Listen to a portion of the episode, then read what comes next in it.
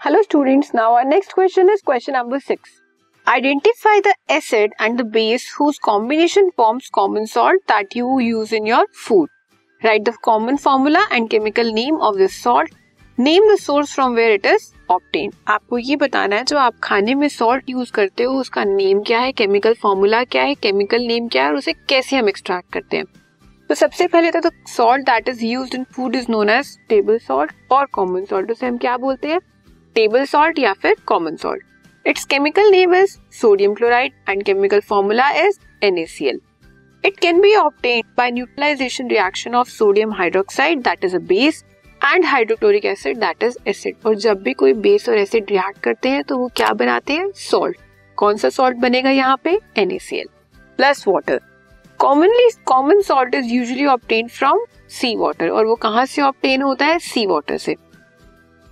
Now next is what is rock salt rock salt क्या है mention its colour and the reason due to which it has this colour rock salt is an ore of sodium ore of sodium means कि सबसे ज़्यादा quantity में sodium उसी में है और उसी से ही हम सोडियम मेटल को एक्सट्रैक्ट करते हैं। किससे? रॉक सॉल्ट से। It is slightly colourless this colour of NaCl is due to water of crystallization थोड़ा बहुत हल्का सा कलर होता है उस क्रिस्टल में रॉक सॉल्ट में। वो क्यों होता है? क्योंकि उसके अंदर वाटर वेपर्स प्रेजेंट होते हैं। वाटर मॉलिक्यूल्स हैं। वाटर मॉलिक्यूल्स से क्रिस्टलाइज करते हैं। इस वजह से वो कलर इम्पार्ट करते हैं। ठीक है? Now next is what does slaking of lime stand for slaking of lime का मतलब क्या है? Why is there a hissing sound during this process और जब ये प्रोसेस होता है, इसमें एक हिजिंग साउंड प्रोड्यूस होती है, वो क्यों होती है? Write the chemical equation for the reaction involve और इससे इन्वॉल्व जो होती है रिएक्शन आपको वो बतानी है। तो सबसे पहले स्लेक्ड लाइम बनता कैसे है? Slaking of lime is defined as the process of adding water to quick lime जब हम क्विक लाइम में वाटर को ऐड करते हैं which result in the formation of calcium hydroxide अब आपका कैल्शियम ऑक्साइड क्या है? Quick lime quick lime mean C A O this is your quick lime या आप इसे कैल्शियम ऑक्साइड भी बोलते हो, जो इसका केमिकल फॉर्मूला है।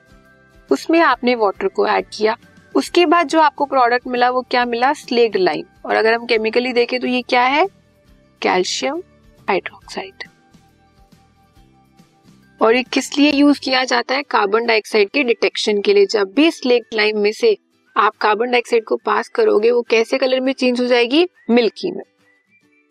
So a large amount of heat and energy is release जब आपने क्विक लाइम में वाटर को ऐड किया है, आपका क्या बना है? स्लेक लाइम स्लेक लाइम के साथ साथ उस रिएक्शन में से बहुत सारी एनर्जी रिलीज़ होती है।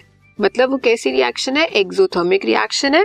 So it is an exothermic reaction due to large amount of heat release hissing sound is produce और ये जो इतनी ज़्यादा हीट प्रोड्यूस हुई है, इस हीट की वजह से कैसी साउंड आती है? हिजिंग ठीक है? तो अगर कोई आपसे पूछे कि जब आप स्लेक लाइम को प्रिपेयर करते हो, उसमें से हिजिंग साउंड क्यों आती है? क्योंकि वहाँ पे बहुत ज़्यादा एनर्जी रिलीज़ हो रही है और वो एनर्जी कैसी साउंड प्रोड्यूस करती है? Hissing sound